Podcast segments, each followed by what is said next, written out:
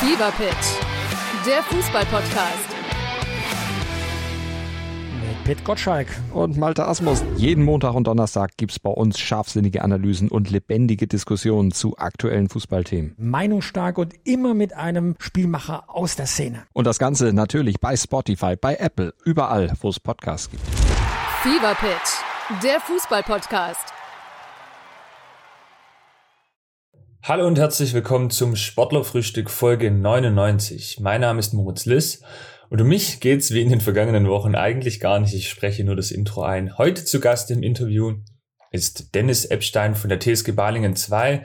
Dennis Epstein ist Ex-Fußballprofi, hat einige spannende und vor allem auch interessante Stationen hinter sich und ist jetzt seit einigen Jahren im Zollern-Albkreis bei der TSG Balingen zu Hause, zunächst als Spieler in der Regionalligamannschaft und nun aber als Trainer bei der TSG Balingen 2, die momentan in der Landesliga 4 ganz oben mitspielt und wer weiß, vielleicht am Saison noch den großen Coup mit dem Aufstieg oder zumindest der Teilnahme in der Relegation landet. Das Interview mit Dennis Epstein ist ein Zusammenschnitt beziehungsweise eine Aufzeichnung aus unserem Livestream-Format, dem Stammtisch. Der Stammtisch, den gibt's zweimal, einmal in unserer Kernregion Neckaralb beziehungsweise nördlicher Schwarzwald auf unseren Kanälen bei Twitch, der Stammtisch Zollernalb im Landkreis Zollernalb, im Fußballkreis Zollernalb und eben heute mit Dennis Epstein. Ihr habt's gehört, es ist Folge 99. Wir machen in unserem Podcast-Format große Schritte, weil wir gerade parallel jede Woche jeweils ein Interview pro Region veröffentlichen. Und während Folge 100, die eigentlich dann eine Jubiläumsfolge wäre, zu Gast war bzw. ist, das seht ihr in eurem Player und äh, da könnt ihr dann gerne auch mal reinschauen mit einem spannenden und interessanten Gast aus der Fußballregion Neckaralb. So, das war's jetzt aber von mir. Langes Intro. Ich wünsche euch viel Spaß mit Dennis Epstein. Im Interview, das möchte ich noch sagen, ist natürlich wie gewohnt Sascha Tequila Boos. Man kennt ihn im Zollernalbkreis. Er ist ein bunter Hund sozusagen. Und mein Kollege Moritz Rohrer, mein Jungredakteur, der sich von Match Report Seite aus mit dem Fußballbezirk Zollernalb beschäftigt. So, die drei übernehmen jetzt gleich und ich wünsche euch ganz viel Spaß beim Interview.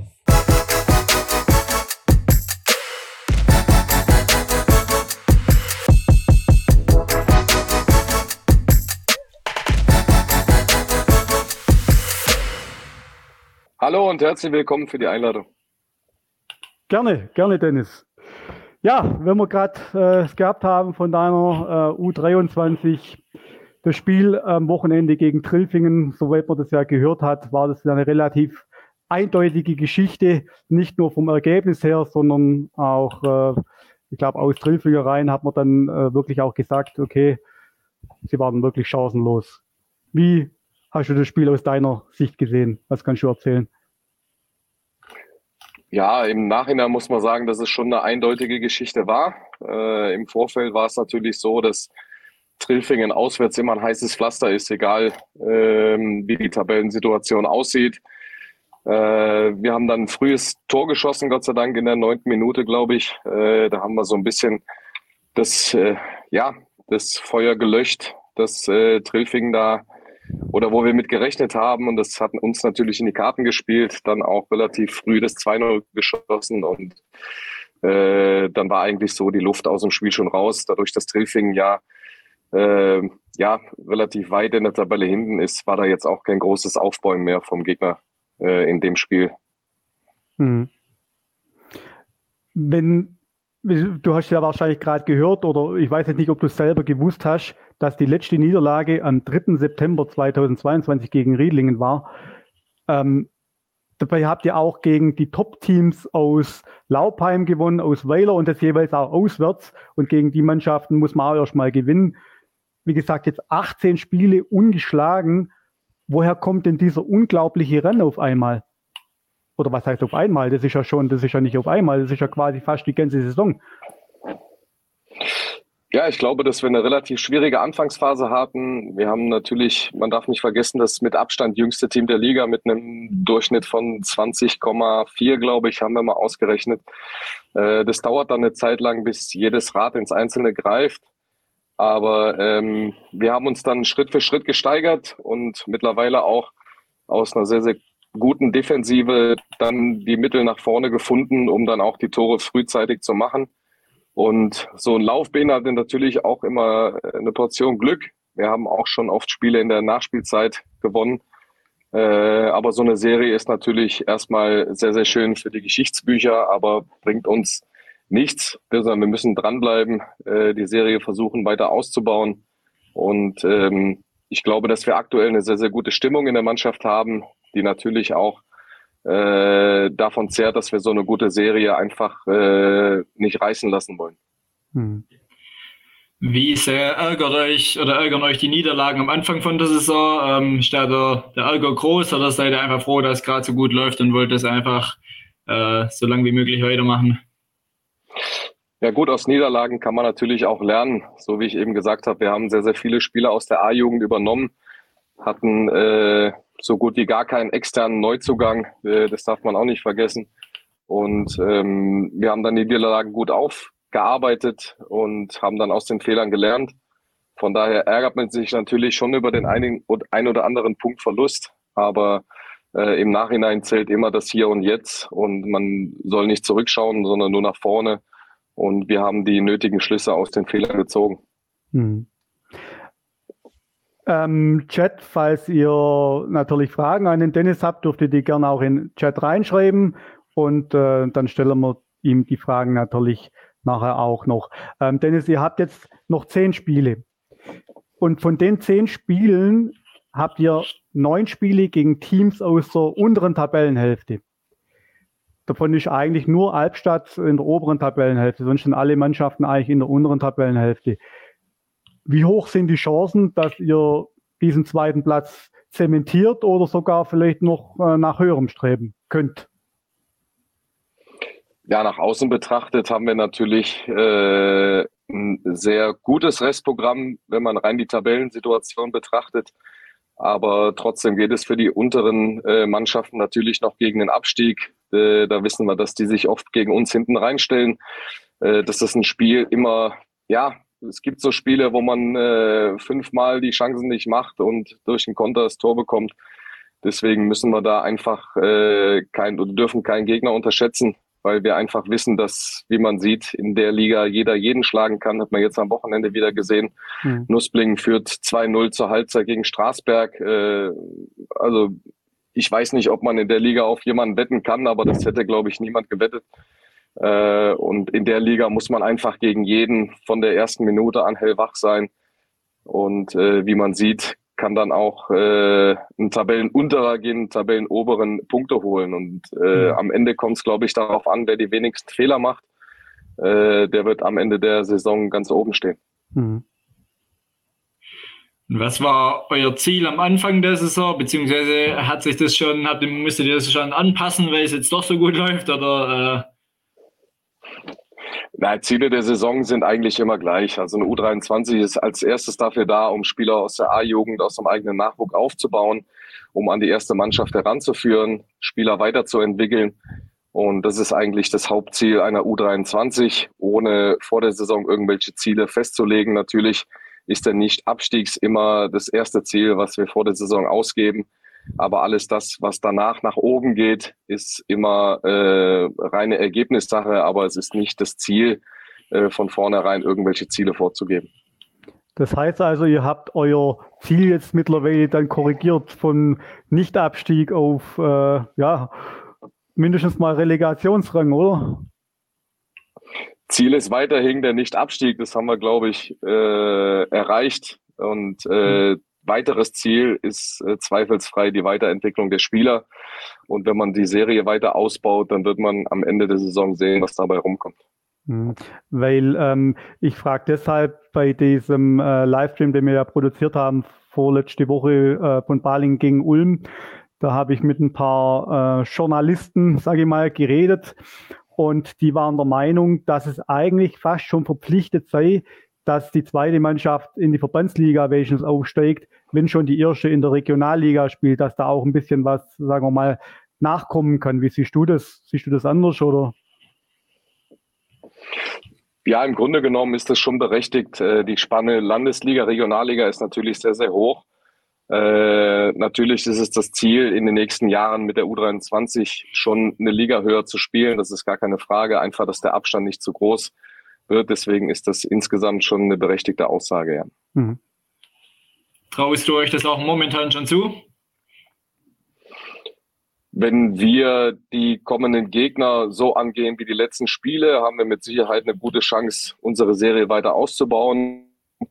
Ob es dann am Ende für den Aufstieg reicht oder nicht, ist natürlich immer auch eine Frage, wie die anderen Teams spielen. Und wenn man sieht, die Tabelle ist sehr, sehr eng. Von daher ist es da einfach jetzt noch viel zu früh, um irgendwas äh, zu sagen, weil einfach noch zu viele Punkte zu vergeben sind. Mhm. Gibt es äh, zum jetzigen Stand schon irgendwelche Planungen für den Kader für die neue Saison oder steht es noch gar nicht zur Debatte? Doch, die Kaderplanungen für die neue Saison sind schon abgeschlossen. Das machen wir meistens im äh, Januar, Februar schon. Also es werden äh, acht Spieler aus der A-Jugend hochgezogen werden. Einige Spieler werden uns aufgrund von einem Studium verlassen. Aber äh, es wird nur einen externen Neuzugang geben. Aber ansonsten versuchen wir, wie immer, äh, Spieler aus den eigenen Reihen heranzuführen an die U23, um dann eventuell auch später den Sprung in die erste Mannschaft zu schaffen. Mhm. Ja, Im Jugendbereich bist du ja auch relativ nah dran, kann man so sagen. Äh, du bist sportlicher Leiter in der Jugend. Was sind da so deine genauen Aufgaben oder wenn du es mal schildern kannst? Ja, sportlicher Leiter Jugend heißt eigentlich, dass man äh, ja viel mit äh, Spieler, Neuzugängen, Trainern zu tun hat, äh, sich mit den Trainern austauscht, mit den Spielern austauscht und äh, dann natürlich auch die bestmöglichen Ergebnisse für die Jugend äh, herauszuholen. Äh, das sind so eigentlich meine Hauptaufgaben in der ganzen Woche. Und äh, Trainings zu beobachten, Trainer zu anzuschauen, im Coaching so ein bisschen zu helfen. Und äh, da ist man schon sehr, sehr gefordert. Hm. Also auch sehr vielseitig. Ja, auf jeden Fall. Wie stehst du eigentlich äh, oder gibt es auch einen Austausch zwischen dir und der Regionalligamannschaft? Also intern jetzt irgendwie, dass du mit Martin Braun mal irgendwie was äh, bequatscht oder gibt es da Kontakte so? Ja, also das ist selbstverständlich. Äh, Martin und ich unterhalten uns mehrmals die Woche, auch heute wieder. Ähm, er kriegt nach dem Spiel immer Rückmeldungen von den Spielern, die äh, am Wochenende zu uns runtergekommen sind. Äh, ansonsten stehen wir auch immer im regen Austausch, wenn mir irgendein Talent auffällt in der Jugend, dass man längerfristig an den Verein binden sollte. Äh, dann hat er da immer ein offenes Ohr. Also der Austausch äh, ist gegeben, muss gegeben sein. Und das ist auch der einzige Weg, um so äh, einen Verein, äh, der aus den, der eigenen Jugend lebt, äh, auch voranzubringen. Wenn wir gerade davon gesprochen haben, oder du hast gerade erwähnt, es kommen ja ab und zu auch Spieler aus der ersten Mannschaft runter, quasi, die jetzt vielleicht weniger Einsatzzeit hatten oder allgemein vielleicht das nicht äh, berücksichtigt waren in der ersten Mannschaft. Ähm, Wenn es für euch wirklich in die entscheidende Phase geht, und ihr in der Landesliga dementsprechend platziert seid, muss man dann damit rechnen oder kann man damit rechnen, dass dann noch mehr Spieler von der ersten Mannschaft zu euch runterstoßen, um das Ziel dann, sagen wir mal, ein bisschen zu forcieren oder? Äh, ich sag mal so, das ist nicht das Hauptziel. Hauptziel ist natürlich, dass wir es aus eigener Kraft schaffen. Wir haben natürlich mit Konstantin Zeyer, mit Leon Mattauer, mit Elias äh, relativ häufige Spieler, die bei uns spielen, mit Yami jetzt, der die letzten Spiele bei uns gespielt hat. Also es ist jetzt nicht geplant, da irgendwie eine Wettbewerbsverzerrung zu starten, dass wir äh, quasi mit der halben Regionalligamannschaft dann in die, in die Endphase gehen. Es ist immer so, wenn die erste Mannschaft die Spieler für den Spieltag nicht vorsieht, dass sie dann bei uns spielen, Spielpraxis sammeln. Das ist ein ganz normaler Prozess. Ich glaube, dass es mittlerweile dann, äh, ja, oder Stand jetzt auch relativ fair abläuft, weil ähm, man könnte rein theoretisch noch viel mehr Spieler abgeben, was aber nicht das Ziel sein sollte, sondern äh, es ist eine gesunde Mischung da, die auch vor der Saison so abgesprochen worden ist. Deswegen ist mein Kader auch relativ klein dass Spieler von der ersten Mannschaft, die oben nicht spielen, Spielpraxis bekommen, dass, falls sie oben gebraucht werden, einfach auf dem Stand der Dinge sind. Mhm. Das ist aber alles, äh, also regeltechnisch alles erlaubt, müssen nur unter 23 sein, oder wie läuft das? Das hat mit dem Alter nichts zu tun. Nein, sie dürfen jetzt halt nur nicht in den letzten fünf Spielen in der Startaufstellung gestanden sein, aber das hat mit dem äh, Verlauf in der jetzigen Saison gar nichts zu tun. Nein, sie ah. könnten rein theoretisch am Samstag noch hier im Regionalligakader gestanden haben und Samstagabend bei uns spielen. Äh, da gibt's diese 24-Stunden-Sperre, aber ansonsten hat es mit dem Alter äh, nichts zu tun, nein. Mhm. Wenn wir gerade bei der Regionalligamannschaft waren, äh, wie siehst du den phänomenalen Saisonverlauf von der ersten Mannschaft? Das ist ja wirklich brutal, oder? Was die aus ihren Möglichkeiten machen. Ja, das ist schon, schon, also so wie du es eigentlich sagst, phänomenal, wenn man bedenkt, dass wir ein reiner Amateurverein sind mit dreimal die Woche Training. Da, ich sag mal, die Regionalliga so ein bisschen aufmischen, äh, ist das schon eine Leistung, äh, die kann man gar nicht hoch genug bewerten wenn man sieht hier das äh, Spiel gegen Ulm letzte Woche, wo man äh, eine reine Profimannschaft äh, praktisch auf Augenhöhe begegnet, ähm, wo man aus meiner Sicht äh, einen verdienten Sieg geholt hat. Äh, wenn der Gästetrainer das komplett anders sieht, dann glaube ich, hat er ein anderes Spiel gesehen als ich. Aber insgesamt muss man da echt den Hut vorziehen und das zeigt eigentlich, dass wir auf einem, ja, insgesamt auf einem sehr, sehr guten Weg sind. Hm. Ja, sehr guter Weg. Bist ja jetzt auch schon seit ein paar Jahren dabei. Wie würdest du so die Entwicklung vom Verein, von der Landesligamannschaft und auch Regionalligamannschaft und auch Jugend äh, generell sehen? Ja, das ist natürlich immer ein Prozess, der Jahre dauert. Als ich die U23 an, angefangen habe, da war die U23 mit sechs, sieben Spielern auf dem Feld. Äh, hat praktisch nicht so richtig existiert. Die haben wir dann komplett neu aufgebaut. Die erste Mannschaft muss man sagen, hat dann den Klassenerhalt durch die Corona-Krise geschafft. Mhm. Und was wir da jetzt in den zwei, drei Jahren aufgebaut haben, ist schon aller Ehren wert. Das ist aber auch sehr, sehr viel Arbeit für die ganzen äh, Ehrenamtler, die man nicht vergessen darf, für die ganzen Hauptamtlichen, die hier beschäftigt sind. Ähm, man denkt immer, das ist so einfach, aber man darf nicht vergessen, die erste Mannschaft trainiert dreimal die Woche, wir trainieren dreimal die Woche. Und äh, auch im Jugendbereich ist es natürlich mit den ganzen, ja, äh, Sachen, die wir hier zur Verfügung haben. Wir haben einen Kunstrasenplatz und ansonsten müssen wir komplett irgendwie ausweichen. Ähm, ist es natürlich so, dass wir mit der Jugend äh, im Moment noch ein bisschen hinterherhinken, dass wir da ein bisschen äh, noch eine Liga höher müssen, das ist ganz klar. Aber sowas darf man nicht erzwingen, sowas kann man auch nicht erzwingen und sowas ist einfach ein Prozess, der, der Jahre dauert. Aber ich glaube, dass wir da auf einem sehr, sehr guten Weg sind. Hm. Ist das eigentlich von Anfang an immer so geplant gewesen, dass die äh, zweite Mannschaft immer auf dem Kunststraßen spielt? Ja, es ist natürlich so, dass wir die ganze, die ganze Woche auf dem Kunstrasen trainieren. Wenn wir daheim spielen, und wenn wir auf Rasen auswärts spielen, können wir nach Zillhausen ausweichen. Da haben wir einen Trainingsplatz, der uns zur Verfügung steht. Aber es wäre natürlich für uns fatal, wenn wir daheim auch noch auf Rasen spielen, weil es einfach ein Vorteil für uns ist, wenn man den Kunstrasen gewohnt ist. Da braucht man kein Geheimnis draus zu machen. Äh, aber wir haben nun halt mal nur den Kunstrasen zu Hause. Viele denken immer, dass das so ein, ja, so ein Trick von uns ist, um nicht auf Rasen auszuweichen. Aber wir haben einfach keine Ausweichmöglichkeit um da einfach mal zu sagen, wir spielen jetzt auf Rasen und auf der anderen Seite ist es so, dass wir da häufig auch auf Kunstrasen spielen wollen, weil wir den Kunstrasen eben gewohnt sind. Okay. Ja, also sagst bist du generell eher ein Kunststraßenfreund, gerade auch im Vergleich zu den anderen Mannschaften in der Liga. Ja, Kunstrasenfreund ist so ein bisschen, wir haben natürlich einen Kunstrasen, der schon sehr, sehr alt ist, der von der ganz alten Generation ist. Äh, ich persönlich habe sehr, sehr gerne auf Kunstrasen gespielt, in meiner Kölner Zeit auch äh, hauptsächlich auf dem Kunstrasen trainiert.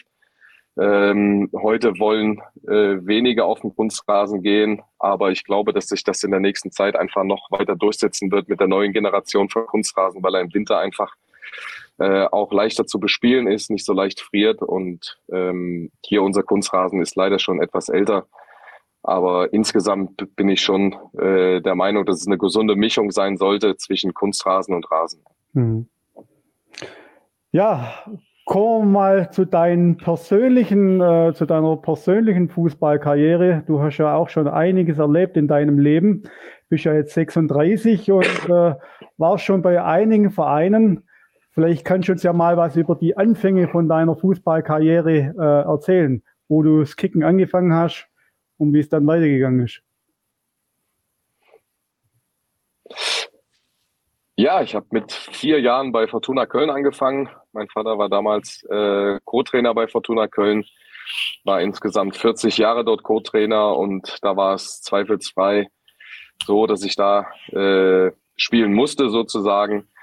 Äh, bin dann mit zehn Jahren zu Bayer Leverkusen gewechselt, habe dort zwei Jahre gespielt und ähm, bin danach zum ersten FC Köln über einen Umweg gegangen, weil damals hatte Köln und Leverkusen Abkommen, dass man nicht äh, sich die Spieler gegenseitig abnimmt. Mhm. Äh, habe ich ein halbes Jahr beim Pullheimer SC gespielt und äh, vom Pullheimer SC dann äh, zum ersten FC Köln gewechselt. Habe dort die ganze Jugendmannschaften durchlaufen, äh, bis hin zur ersten Bundesliga damals. Und äh, ja, das ist so mein Werdegang als Jugendspieler. Mhm. Gab es da auch zwischen Fortuna Köln und dem FC irgendwie äh, ein Abkommen oder äh, war da alles cool? Da war relativ alles cool. Also Fortuna Köln ist eine Mannschaft, die, glaube ich, heutzutage immer noch äh, die größte Jugendabteilung äh, in ganz Deutschland hat. Ähm, damals war noch Jean Löring Präsident, der war eigentlich legendär. Der hat gesagt, er will jedes Kind aufnehmen, was irgendwie Fußball spielen will, egal ob es Talent hat oder nicht. Hauptsache es kommt von der Straße runter. Und ähm, ja, natürlich war es so, dass man den Wechsel nach Leverkusen nicht so ganz für positiv empfunden hat. Mein Vater wurde da, glaube ich, nach 35 Jahren entlassen als Co-Trainer von heute auf morgen. Dann hat sich damals noch der Rainer Kallmund eingeschaltet, äh, der da mit dem Präsidenten gesprochen hat und meinem Vater dann den Job zurückgegeben hat. Also so ganz ohne ging der Wechsel dann doch nicht vonstatten, aber insgesamt Fortuna Köln und FC Köln war immer so ein bisschen Prestige, aber äh, eher in den oberen Jugenden. Äh, ich war damals neun oder zehn. Also da ging es noch relativ ruhig zur Sache. Mhm. Du hast ja auch in, der, ähm, in den Nationalmannschaften gespielt, U18, U19, U20. Ähm, natürlich habe ich äh, bei meiner Recherche mal geschaut, so im DFB-Kontrollzentrum, äh, sage ich mal, und äh, habe ja gesehen, du hast da wirklich mit einigen Spielern zusammengespielt, die dann ähm, auch richtig groß geworden sind. Unter anderem hier Mario Gomez war dabei, Christian Gentner, Kevin Prinz Boateng, Manuel Neuer, Serdar Taschki und wie sie auch alle heißen. Ähm, ja, erzähl mal, wie kam das da dazu, dass du in die Nationalmannschaft gekommen bist? Hast ja mit Sicherheit vermutlich ein Auswahltraining äh, bestritten und äh, ja, oder erzähl mal, wie das abgelaufen ist. Ja, ist eigentlich äh, relativ identisch wie heute. Man hat damals in der Mittelrhein-Auswahl gespielt, ähm, hat dort Sichtungsturniere gemacht. Äh, dann wurde man irgendwann zu Nationalmannschaftslehrgängen eingeladen. Äh, dann irgendwann zu einem Länderspiel eingeladen. Also das ist eigentlich so ein ganz normaler Prozess, wie er heute auch stattfindet. Man wurde gesichtet. Und irgendwann kam dann das erste Länderspiel dazu, dann kam eine Europameisterschaft dazu, aber ähm, ja, ist eigentlich kein großer Unterschied zu dem, wie es heute abläuft. Aber es ist schon eine besondere Sache, vor allem wenn du jetzt dann doch so zurückdenkst, mit, mit wem du da alles zusammengespielt hast, oder? Hast du da auch noch Kontakte ja. zu gewissen Leuten auch noch, mit denen du da zusammengespielt hast? Ja, relativ wenig. Also wenn man sich sieht, dann grüßt man sich natürlich, aber das Fußballgeschäft ist so schnelllebig, dass man sich da relativ schnell auseinanderlebt. Äh, war eine schöne Zeit, natürlich gar keine Frage. Äh, Gerade wenn man jetzt überlegt, was Manuel Neuer für eine Karriere gestartet hat, hm. äh, Mario Gomez, äh, Boateng. Äh, das ist natürlich schon toll, dass man mit so Leuten zusammengespielt hat, lange zusammengespielt hat in der Nationalmannschaft über mehrere Jahre und äh, trotzdem, wenn man sich heute sieht, äh, kennt man sich natürlich noch und tauscht sich aus. Mhm. Und du hast ja bei der U19-Europameisterschaft äh, sogar im Halbfinale gegen Frankreich zwischenzeitliche 1 zu 1 erzielt. Muss ja bestimmt auch so einen gewissen äh, Kick gegeben haben, auch wenn das Spiel dann im Endeffekt äh, 3 zu 2 verloren ging. Aber ich glaube, äh, das ist doch auch schon ein gewisser Höhepunkt in, in einer Karriere, wenn man immer Europameisterschaft, auch wenn es nur die Jugend ist, in Anführungszeichen, aber trotzdem dann durchschießt.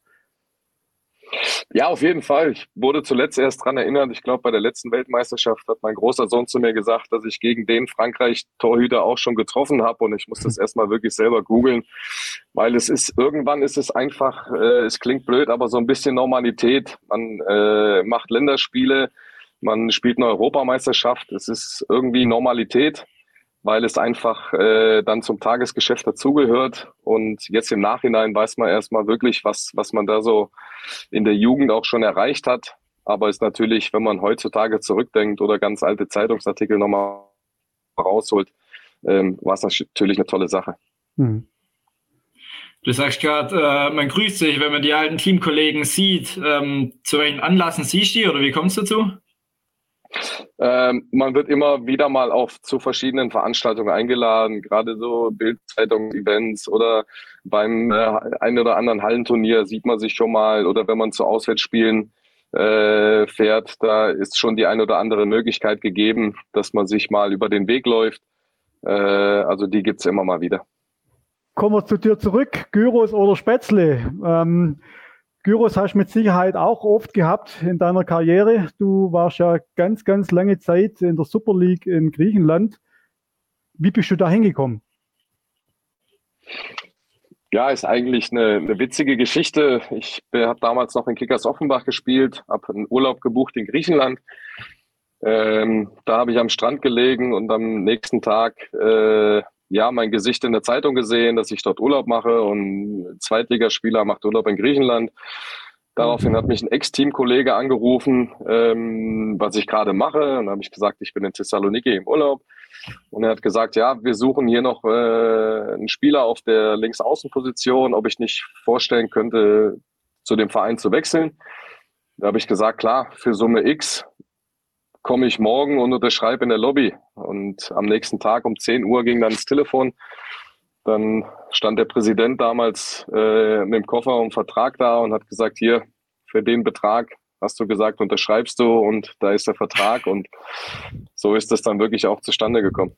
Wie jetzt? Er war mit dem Koffer und da war Geld drin, oder wie?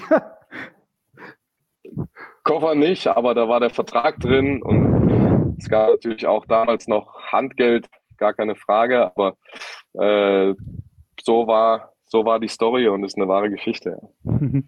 Ja, was ähm, haben da die Offenbacher dazu gesagt? Wir sind damals mit Offenbach aus der zweiten Liga abgestiegen. Das waren noch Zweitliga-Zeiten, also war ich vertragslos. Von daher war das, äh, musste ich das mit Offenbach gar nicht abklären, sondern war in dem Sinne äh, sofort frei, um mit anderen Vereinen zu verhandeln. Ich habe gesehen, äh, es gab oder es gibt ja sogar bei YouTube ein Highlight-Video mit deinen Toren. Ähm, das waren wahrscheinlich die meisten waren, glaube ich, aus Griechenland die Tore oder war es nur Grie äh, aus Griechenland.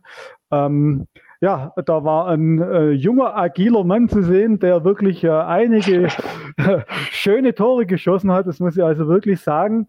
Ähm, wie kam es dann zu dem Wechsel innerhalb von Griechenland immer wieder zu den verschiedenen Vereinen? Äh, ja, heute bin ich nur noch agil, leider nicht mehr jung. Von daher vielen Dank für das Kompliment.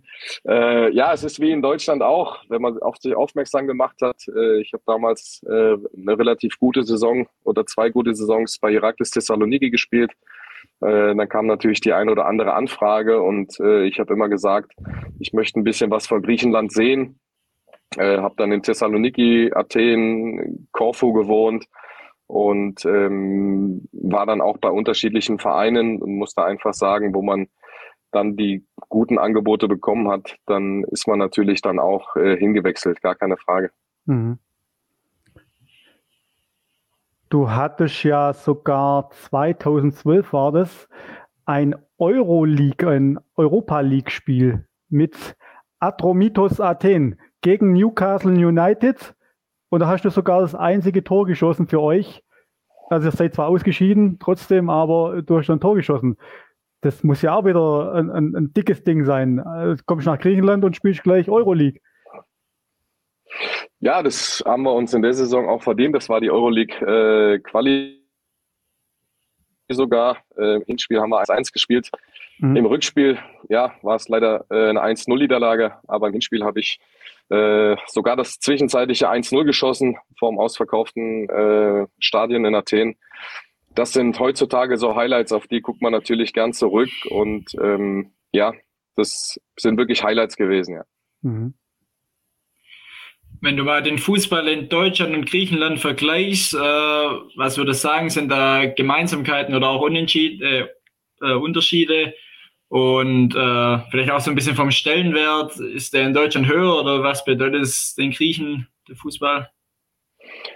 Ja, die Griechen sind natürlich absolut Fußball verrückt. Das ist echt Wahnsinn. Also äh, der Thomas Schütz, der Fotograf, war jetzt gerade noch auf Korfu. Er hat ganz viele Bilder gemacht und ähm, es ist einfach so, dass man in Griechenland jeder irgendwie was mit Fußball zu tun hat. Natürlich ist die Qualität in Griechenland bis auf die äh, vier, fünf großen Vereine wie Olympiakos, Panathinaikos, AEK, PAOK, äh, die haben Erstliganiveau. Das andere ist äh, gutes Zweitliganiveau.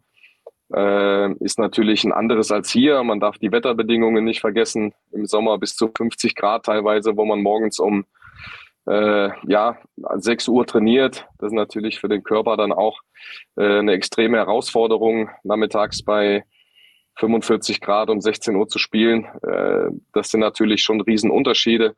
Aber im Privatleben hat man natürlich äh, den Strand zehn Minuten vor der Haustür. Wenn man fertig ist mit Training, kann man an den Strand fahren. Ich bin eh so ein Sonnentyp und wenn ich heute Morgen wieder auf meiner Terrasse sitze und rausschaue, da könnte ich fast schon wieder heulen.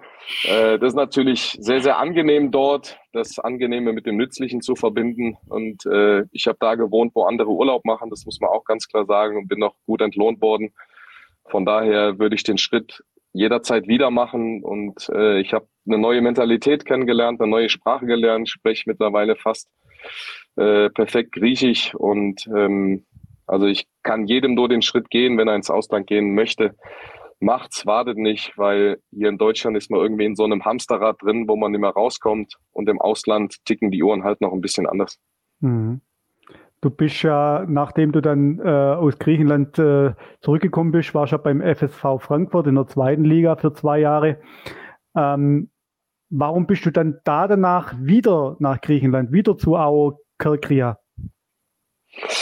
Ja, weil ich einfach gemerkt habe, dass mir das Leben dort fehlt. Also in Deutschland, ich meine, man steht natürlich, wir waren auch zwei Jahre im Abstiegskampf im FSV äh, unter einem riesengroßen Druck. Jedes Wochenende ähm, nicht Abstiegskampf oder Abstiegskampf heißt natürlich, dass man jedes Wochenende da ja unter Beobachtung steht. Äh, da ganz viele Jobs dranhängen, auch ab einer gewissen Liga. Und ähm, dann war es einfach so, dass das Angebot aus Korfu nochmal kam und wir gesagt haben, okay, wenn das Angebot da ist und wir hatten dort echt äh, eine schöne Zeit, dann äh, nutzen wir das nochmal aus und so sind wir dann nochmal zurückgegangen. Mhm.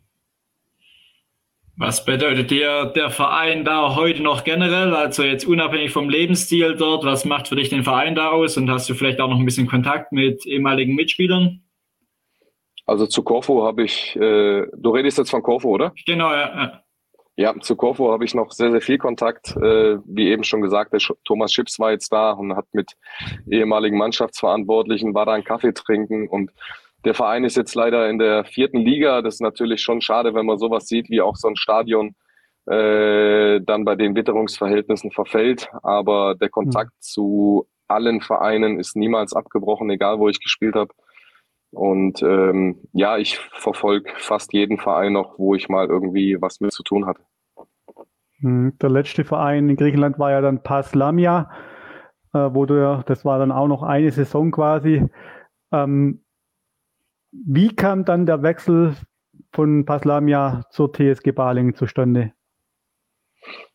Ja, ich habe dann, äh, meine Familie war immer äh, überall mit dabei. Ich habe dann das letzte Jahr in Lamia hatte ich eigentlich noch Vertrag für zwei Jahre. Das war das erste Jahr, wo meine Familie nicht mit dabei war. Und ähm, habe dann in dem Jahr gemerkt, dass es einfach doch ohne die Familie nicht geht. Ähm, habe dann nach einem Jahr den Vertrag aufgelöst. Äh, war dann hier in, bei mir zu Hause und habe dann den Markt so ein bisschen so sondiert. Dann kam noch ein Angebot aus Shanghai rein. Ähm, aber dann kam über den Harald Schädle, wo meine Kinder Fußball spielen in Waldorf-Bittelbrunn, der Kontakt zum Jan Lindenmeier. Mit dem mhm. hatte ich dann äh, ein sehr, sehr gutes Gespräch und äh, irgendwann war es dann einfach mal Zeit, dass meine Kids einfach eine feste Basis haben. Ich bin, ich glaube, gefühlt 15 Mal umgezogen in meiner Karriere. Und irgendwann sind die Kinder halt auch in einem schulpflichtigen Alter, wo es dann wichtig war, dass sie einfach eine feste Basis haben. Und die Gespräche haben mich überzeugt, das Konzept hier hat mich überzeugt und im Nachhinein war es dann auch der richtige Schritt. Mhm. Jetzt, äh, du hast die, vielen Stationen gerade angesprochen. Würdest du sagen, dass es dir auch äh, geholfen hat, in, überall so ein bisschen was mitzunehmen, jetzt auch gerade äh, in deiner Funktion später als Trainer? Ja, auf jeden Fall. Also ich hatte sehr, sehr, sehr viele Trainer in meiner Karriere über Christoph Daum, Uwe Rapolda, äh, Lorenz Günther Köstner. Man nimmt von den Guten immer was mit und von den Schlechten erst recht weil ähm, ich kenne mittlerweile beide Seiten. Ich war 15 Jahre lang Profi, habe mir alles äh, aufgeschrieben, immer äh, Trainingsanheiten, negative Eigenschaften, positive Eigenschaften und ähm, mittlerweile ist es so, dass ich da, glaube ich, ein gewisses, äh, ein gutes Mittelmaß gefunden habe zwischen Trainings- oder Trainer-Dasein und äh, Psychologen-Dasein. Ich glaube, dass es heutzutage echt wichtig ist, dass man äh, sehr gut menschlich mit den Spielern umgeht und äh, auf jeden Fall hat es mir natürlich geholfen, da von jedem was mitzunehmen und äh, da auch von jedem was rauszuziehen. Wen würdest du da als Trainer äh, hervorheben? Wer hat dir aus deiner Sicht am meisten, ähm, ja, sagen wir mal, geholfen, stärker oder besser zu werden? Ich glaube, da kann man gar keinen rausziehen, weil wie eben schon gesagt, nimmt man von allen irgendwas mit. Äh, klar, Christoph Daum war in Sachen Motivation natürlich äh, kaum zu toppen. Das lag vielleicht auch an anderen Gründen. Aber äh, gerade so Benno Müllmann oder so, das war einfach ein sehr, sehr feiner Mensch, der hat Dennis, sie müssen, äh, hat einen gesiezt, da war immer eine gewisse Distanz vorhanden, aber der hat sich nie verstellt, egal ob man 3-0 gewonnen oder 3-0 verloren hat. Aber ähm, ja, wie gesagt, man kann keinen hervorheben, weil man aus jedem irgendwas rausziehen konnte. Mhm. Du hast gerade gesagt, der psychologische Umgang äh, ist ja auch sehr wichtig. Wie, wie merkt man das oder als Spieler in der Mannschaft? Wie versuchst du da ranzugehen? Oder dass, dass wir mal so ein bisschen eine Vorstellung kriegen? Ja, also ich glaube, dass, dass äh, sehr, sehr viele Einzelgespräche äh, ganz wichtig sind, gerade mit den Spielern, die jetzt am Wochenende nicht zum Einsatz gekommen sind. Äh, mir persönlich äh, tut das sehr, sehr weh. Wir hatten jetzt am Wochenende wieder einen Fall, wo wir einen Spieler nicht zum Einsatz bringen konnten. Ähm, es gab dann Trainer, die haben einen gar nicht beachtet, äh, gar nicht mit dir geredet. Und gerade um die Spieler muss man sich halt besonders kümmern, weil äh, für den Spieler äh, XY, der jedes Spiel spielt, äh, ist es natürlich immer positiv. Aber gerade für den Spieler, der nicht spielt, äh, ist es natürlich wichtig, dass man den einfach zur Seite holt und immer sagt, dass es keine menschliche Entscheidung ist, sondern einfach eine Entscheidung, wie man gerade im Spiel ähm, die Sache analysiert. Und ähm, es sind einfach die kleinen Gespräche, die dauern manchmal nur ein, zwei Minuten. Oder dass man mit den Jungs nach dem Training mal ein Bier in der Kabine trinkt, äh, ist einfach sehr, sehr wichtig auf der menschlichen Ebene. Mhm. Weil ich glaube, dass, ähm, ja, wenn es menschlich einfach passt, dass sich die Jungs da noch mehr reinhauen, als wenn man, wenn man eine zu weite Distanz zum Trainer hat. Das ist, ist nicht mein Ding und es muss immer natürlich ein Abstand gewahrt sein, aber ich glaube, der darf nicht zu groß sein, egal ob man jetzt mal Bundesliga gespielt hat oder Kreisliga.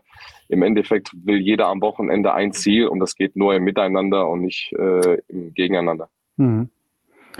Du hast ja deine eigentliche Karriere, wenn ich es richtig recherchiert habe, ja eigentlich als äh, linker Verteidiger mal angefangen. Wie kam dann quasi die, stimmt das nicht? Das meine ich, hätte ich gelesen. Bist du zum, also erst einmal falsch informiert. Nein, okay, dann bin ich oh angefangen. Schande. Äh, ist nicht schlimm. Ist, nee, nee, nee, um Gottes Willen. Äh, nee, ich war immer äh, in der Jugend schon Stürmer links außen, äh, habe ab und zu mal auf der 10 gespielt und habe dann nachher auch äh, relativ häufig linker Verteidiger gespielt. Das ist absolut richtig. Aber meine Hauptposition war schon links außen. Okay.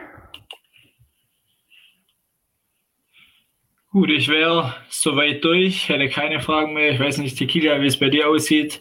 Chat auch nochmal, auch nochmal Aufforderung oder falls ihr noch irgendwelche Fragen habt, gerne, gerne reinhauen in den Chat. Ähm, dann beantworten wir oder versuchen wir die auch noch zu beantworten. Ja, es sind ja relativ viele, wo heute wieder zuschauen. Das freut uns natürlich, wie immer. Immer fleißig zuschauen im Stammtisch Zollernalb. Ja, scheint wohl keine Fragen zu geben. Sind alle maßlos glücklich. Hast deine Spieler nicht eingeladen, auch zuzuschauen? ah, da wird schon der ein oder andere zuschauen, aber äh, die müssen um halb zehn ins Bett, dass sie am Wochenende fit sind. Von daher passt es. So streng. Gibt's das ist also das Erfolgsgeheimnis. Okay, okay. Gibt es bei euch eigentlich auch noch so eine Art Strafenkatalog? Habt ihr sowas für irgendwie zu spät kommen oder Schienbeinschoner vergessen oder? Also ich glaube, wir haben den größten Strafenkatalog der gesamten Liga. Ich bin äh, da wirklich ein Disziplinfanatiker. Ähm, wir haben äh, einen großen Strafenkatalog, der viele Sachen beinhaltet, weil es einfach wichtig ist, glaube ich, dass äh, ja die Jugend, so wie ich sage, ab und zu äh, einfach Regeln kennenlernt in so einem Mannschaftssport. Und äh, es ist zum Teil auch so, dass äh, wenn um zwei Uhr Abfahrt ist, dass wir gar nicht groß nachzählen, sondern abfahren, egal wer da ist und nicht. Äh, wenn wir um 18.30 Uhr Training haben und einer kommt zu spät, dann kann er das vorher in die WhatsApp-Gruppe schreiben, dann wissen wir Bescheid. Aber ich bin ähm, in meinem ganzen Leben schon ein äh, unfassbarer Pünktlichkeitsfanatiker. Und ich glaube, ohne Disziplin und äh, ja, einfach Regeln geht's nicht. Also unsere Mannschaftskasse ist auch deswegen sehr, sehr gut gefüllt. Äh, die Jungs werden nach Malle fahren. Also da ist schon die ein oder andere Säule, äh, die wir durch zu spät kommen, reingespielt haben. Ja. Also ist quasi die Pünktlichkeit für dich das, was du am meisten, oder Unpünktlichkeit, was du am meisten nicht leiden kannst in dem Fall, oder? Das ist absolut richtig. Ja, aber es ist einfach der respektvolle Umgang miteinander, dass man einfach ähm, ja, respektvoll miteinander umgeht und deswegen ist auch der Strafenkatalog, der beinhaltet schon sehr, sehr viele Sachen. Hm. Wenn, wenn man jetzt vielleicht zum Abschluss dich noch fragen kann, das haben wir Florian Kahrt vom 1. FC Magdeburg letzte Woche auch gefragt, äh, er ja auch Profi, Fußballer. Ähm, wenn man dich jetzt fragt, ein junger Fußballspieler fragt dich jetzt, äh, was er machen soll, dass er so weit kommt, wie du mal warst. Was würdest du dem raten? Es ist eine ganz, ganz schwierige Frage, weil man müsste sich den Spieler erstmal anschauen, an seinen Schwächen vielleicht arbeiten. Ab und zu nicht so verkrampft sein, mal ein Bierchen trinken, weil das tun wir alle weil heutzutage ist alles nur noch mit Social Media und jeder muss geradlinig sein und äh, ab und zu muss man halt auch mal ein bisschen ausscheren. Von daher ist es relativ schwierig zu beantworten. Es gehört eine gewisse Portion Ehrgeiz dazu, dazu eine gewisse Portion Glück, aber auch ab und zu mal ein Bierchen. Also das gehört einfach heute zu. Das trinken wir nach dem Spiel, nach dem Training auch, die erste Mannschaft auch. Und ähm, eine gewisse Art von Lockerheit gehört auf jeden Fall dazu. Und äh, aber ein Ratschlag, der jetzt ein Patentrezept ist, den gibt es in dem Sinne gar nicht. Hm. Ja, in dem Fall würde ich sagen, wir bedanken uns ganz recht, herzlich bei dir, dass du dir die Zeit genommen hast. Ähm, hat uns wirklich gefreut. Sehr gerne. Und äh, wir wünschen dir und deiner U23 natürlich ganz viel Erfolg noch in der Landesliga. Vielleicht sehen wir euch ja dann nächstes Jahr in der Verbandsliga. Wäre ja auch mal eine tolle Sache. Hätten wir wenigstens ein Team in der Verbandsliga aus dem Bezirk. Äh, echt schön. Und ähm, würde sagen, ähm, Kali nicht da, Dennis Epstein. Vielen Dank auch an euch. Großes Kompliment. Ihr macht das echt top. Ihr habt schon die ein oder andere, mir das ein oder andere Mal geholfen, bei einem Livestream die Gegner ein bisschen zu beobachten. Mhm. Aber ihr macht es echt äh, top, äh, aus Spaß an der Freude und ähm, hoffentlich noch viele weitere Zuschauer, viele weitere tolle Stammtischgäste. Und äh, alles Gute euch weiterhin auch. Alles klar. Dennis, vielen, vielen Dank, Dank, Dennis. Schönen Sehr Abend gerne. dir noch. Mach's gut. Ciao. Ciao. Ciao.